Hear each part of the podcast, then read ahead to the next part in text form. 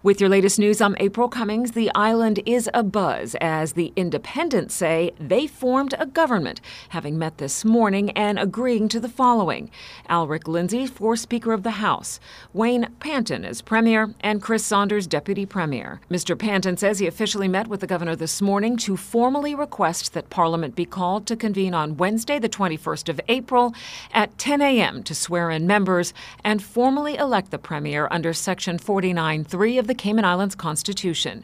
Mr. Panton said the elections are over, the people have spoken, and it is time to get on with the business of making people's lives better. Mr. Panton says the government that he is, quote, humbled to lead will be people driven, accountable, competent, and transparent. Who are those 10 independent candidates? Well, along with MP elect Wayne Panton of Newlands and Chris Saunders of Bodden Town West, it's Johanny J. Ebanks from North Side, Kenneth Bryan from Georgetown Central, Isaac Douglas Rankin from East End, Bernie Bush, West Bay North, Katherine Ebanks Wilks, West Bay Central, Andre Ebanks, West Bay South, Sabrina Turner, Prospect, and Heather Bodden from Savannah. More on last night's election in just a moment, but first, an update on COVID 19. The Chief Medical Officer, Dr. John Lee, reports 337 COVID 19 tests carried out since Tuesday.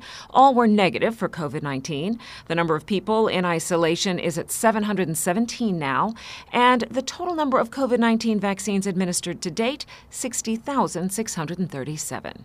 So far, 33,544, 52% of the estimated population, has received at least one dose of the Pfizer BioNTech vaccine, with 42% having completed the two dose course. An alleged breach of isolation protocols on April 13th by travelers quarantining at residents and members of the public has been reported to the Royal Cayman Islands Police. The matter is currently under investigation. Here now is Radio Cayman's Dion Anglin with the details. The mobile compliance team conducted a routine compliance and welfare check on April 13, 2021, in response to a tip received by Travel Cayman. A group of three travelers quarantining on a docked boat were found to have three visitors at the location. One of the visitors was reported to have also had contact with another local person. By instruction of public health, seven persons, including the travelers, their visitors, and the other local contact, have been placed in quarantine at a government facility. Public health has confirmed that all primary contract tracing protocols have been observed following the suspected breach and would like to reassure the public that there is no immediate cause of concern. The Royal Cayman Islands Police Service noted that this is an ongoing investigation and six persons involved have been warned for intended prosecution. The public and travelers are reminded that regardless of a person's vaccination status or COVID antibody status, there is to be no direct contact between members of the public and persons in quarantine during their period of isolation. This includes anyone delivering food or supplies where the minimum necessary time for delivering should be observed. Persons in quarantine should wait to physically collect supplies after the person delivering has left the property. The public is encouraged to report any suspected breach of quarantine to the Travel Cayman tip line, which is 943 7233. Anyone that is found to be in breach of the mandatory quarantine provisions will be warned for intended prosecution and is liable on conviction to a fine of up to $10,000 and imprisonment for up to two years. Reporting for Radio Cayman News, I'm Dion Anglin. Now, more on Election Day. On the completion of the count, Dwayne Seymour received the largest number of votes. A huge crowd Wednesday night erupting with applause after incumbent Dwayne Seymour was re-elected for the Bodden Town East seat. Radio Cayman Shanda Gallego caught up with Mr. Seymour, who told her he feels great about the win. What does this mean for you to have your support here tonight in this moment as you look forward for the next four years? Well, I want to build on this. I want to build on this. Obviously, there's a percentage of persons that didn't vote for me. So I want to find out what are their concerns, what I, what can I do to get their support. So I'm not just looking at the persons who supported me. Obviously, I need to to to represent all the persons in Bodden Town East, and. Uh, I want to do that as efficient as possible, knowing all the needs of the people. Now, as you've heard in Bodden Town West, the victor is independent Chris Saunders. And in Newlands, I look forward to having an opportunity to to discuss where we go from here in terms of forming a government, um, moving forward, and serving our people with humility and intense gratitude and responsibility to deliver for them. That was Wayne Panton speaking with Radio Cayman last night. 55.23% of the vote in Newlands, beating out incumbent Alva Suckoo, who had 29.17%, followed by Raul Gonzalez Jr. with 13.15% of the vote, and Woydell Carter at 2.45%.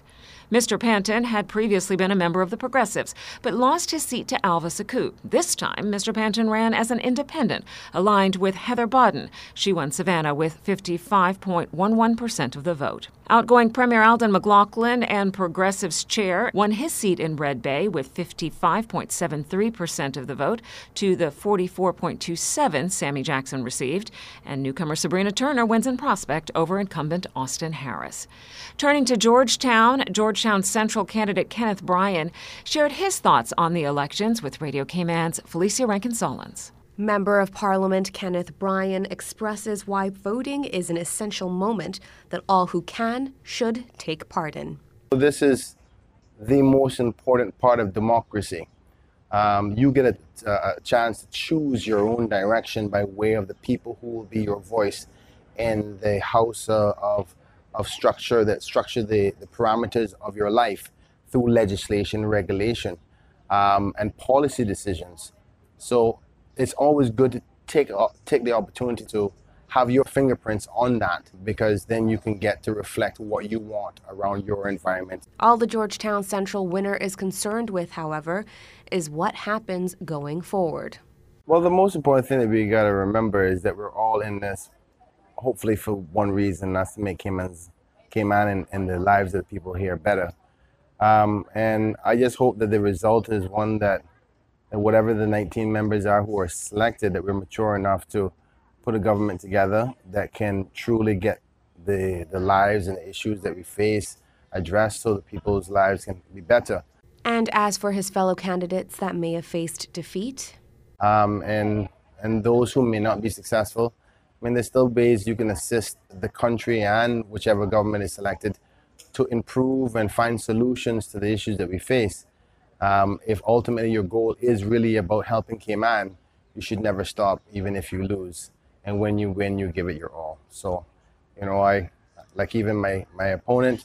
You know, I love him, I respect him. The 2021 elections were Mr. Bryan's third time running. For Radio Cayman News, I'm Felicia Rankin Solins. Kenneth Bryan won Georgetown Central, by the way, with 851 votes against Progressives candidate Frank Cornwall, who had 126. Other Georgetown results Georgetown North, Joey Hew, Georgetown West, David Wight, Georgetown South, Barbara Conolly, and Georgetown East, Roy McTaggart. A big upset in East End for long term Representative Arden McLean, who most recently served as leader of the opposition. Mr. Rankin ran as an independent candidate for East End. As to North Side, J. Ebanks took the seat from Ezard Miller, 394 votes to 217. This was a cliffhanger. I've never faced anything like this. West Bay West saw the return of the father of the house, McKeeva Bush, in what turned out to be a tight race against Mario Ebanks, with Mr. Bush getting 458 votes to Mr. Ebanks' 431. If I'm called to, to do, I am there to do it. If I am not given a post of any kind, I will still carry out my duties as the elected member for West Bay West and a representative for the Cayman Islands. Other West Bay results Katherine Ebanks Wilks for West Bay Central, Bernie Bush for West Bay North, and Andre Ebanks for West Bay South. For the sister islands, both of the incumbents, Progressives Moses Kirkconnell and Juliana O'Connor Connolly, returned to their respective seats. And as we reported at the top of this newscast, the independents say that they have formed a government, which will be led by Wayne Panton, with Chris Saunders as Deputy Premier and Speaker of the House Alric Lindsay. A statement from Mr. Panton says he officially met with the governor this morning to formally request that Parliament be called to convene. That would be on Wednesday, the 21st at 10 a.m., to swear in members and formally elect the Premier under Section 49.3 of the Cayman Islands Constitution. We will have more for you on that tomorrow on Radio Cayman News. At the election headquarters Wednesday night, official observers, elections officials, volunteers, and the press were joined by a couple of young people participating in a program with Compass Media that provided them with a behind the scenes look at how elections are covered in the Cayman Islands. Well, I mean, I've learned quite a lot about uh, politics on the island, and you know, I've found I found some interesting stuff about the both the parties, about the independents and the progressives. So, so that was the most interesting part for me. 16 year old Toby Wabora there. Also participating, 16 year old Ciara Chung, who tells Radio Cayman not only did she learn about the process, she also developed some perspective that prospective politicians should keep in mind everyone needs to understand that it's it's important for the candidates to be involved with their community.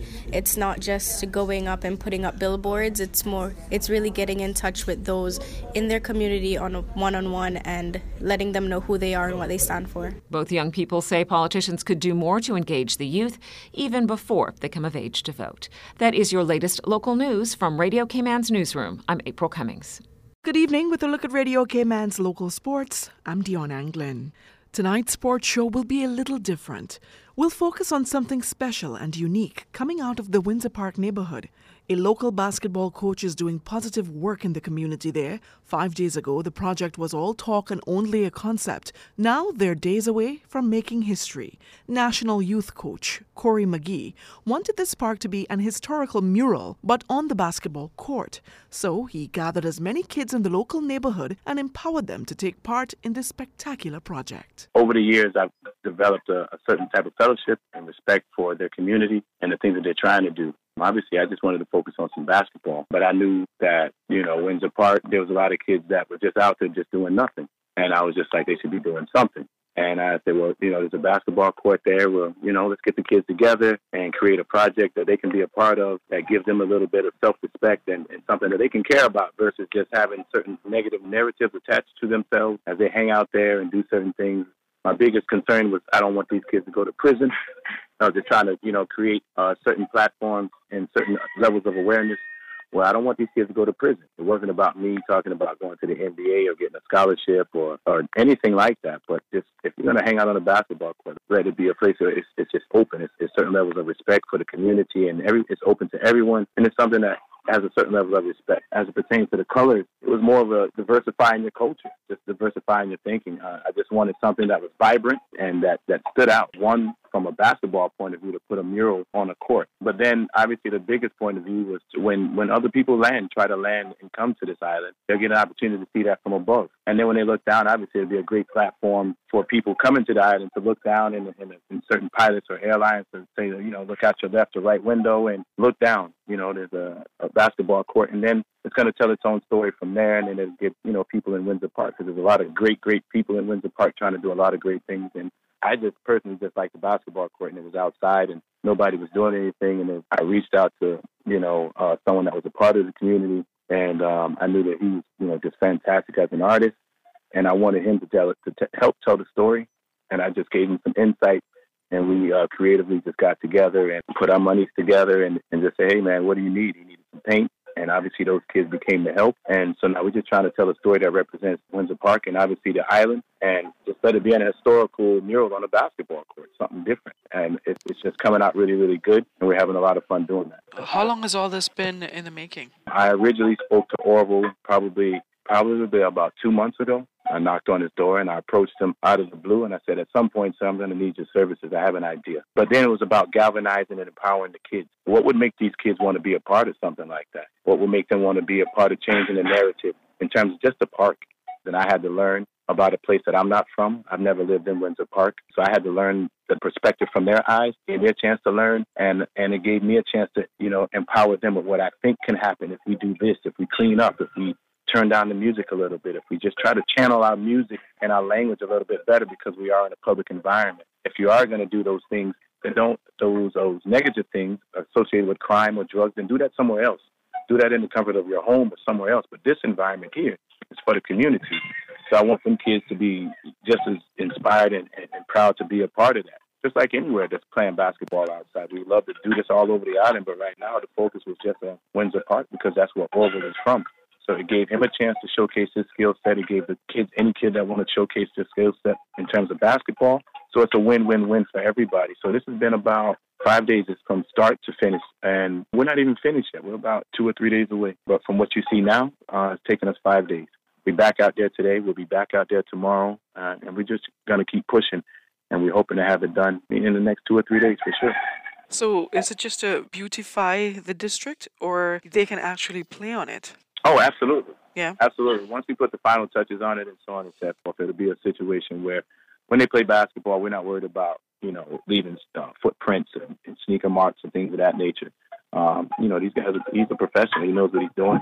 Um, he knows how to put the finishing touches on it so that the kids are actually playing on a, a different surface, but still giving, you know what I mean, the, the beauty of what he actually put down in the first place. And it'll be there for something, you know, for for a while to empower and inspire the island and anybody who wants to come to Cayman Island and play basketball outside. You have a great place to do so. It'll be a landmark, and, and I'm just having fun being a part of the culture and community. Are you guys playing video games? No, actually, we're actually sitting outside near the basketball court, and what you hear in the background is just the element of uh, what do you call those? You know, the chimes in the background. So we're actually just sitting out here near the basketball court, taking in the taking in the energy, taking in the vibes, and we're just sitting there thinking, like, what's the next move? When's the best time to get back out here on the court? You know, waiting on these kids to get out of school in about an hour and a half, and then they'll come down here, change clothes, and then, then you know, the energy will start again. The Windsor Park Kings are made up of about 20 to 25 local youth who hang out daily in Windsor Park, and they're all collaborating and working hard with painting this mural. You can check out the Cayman Islands Basketball Association and Radio Cayman Sports Extra Facebook pages to see the beautiful pictures. That'll do it for Radio Cayman's local sports for this evening. I'm Dion Anglin.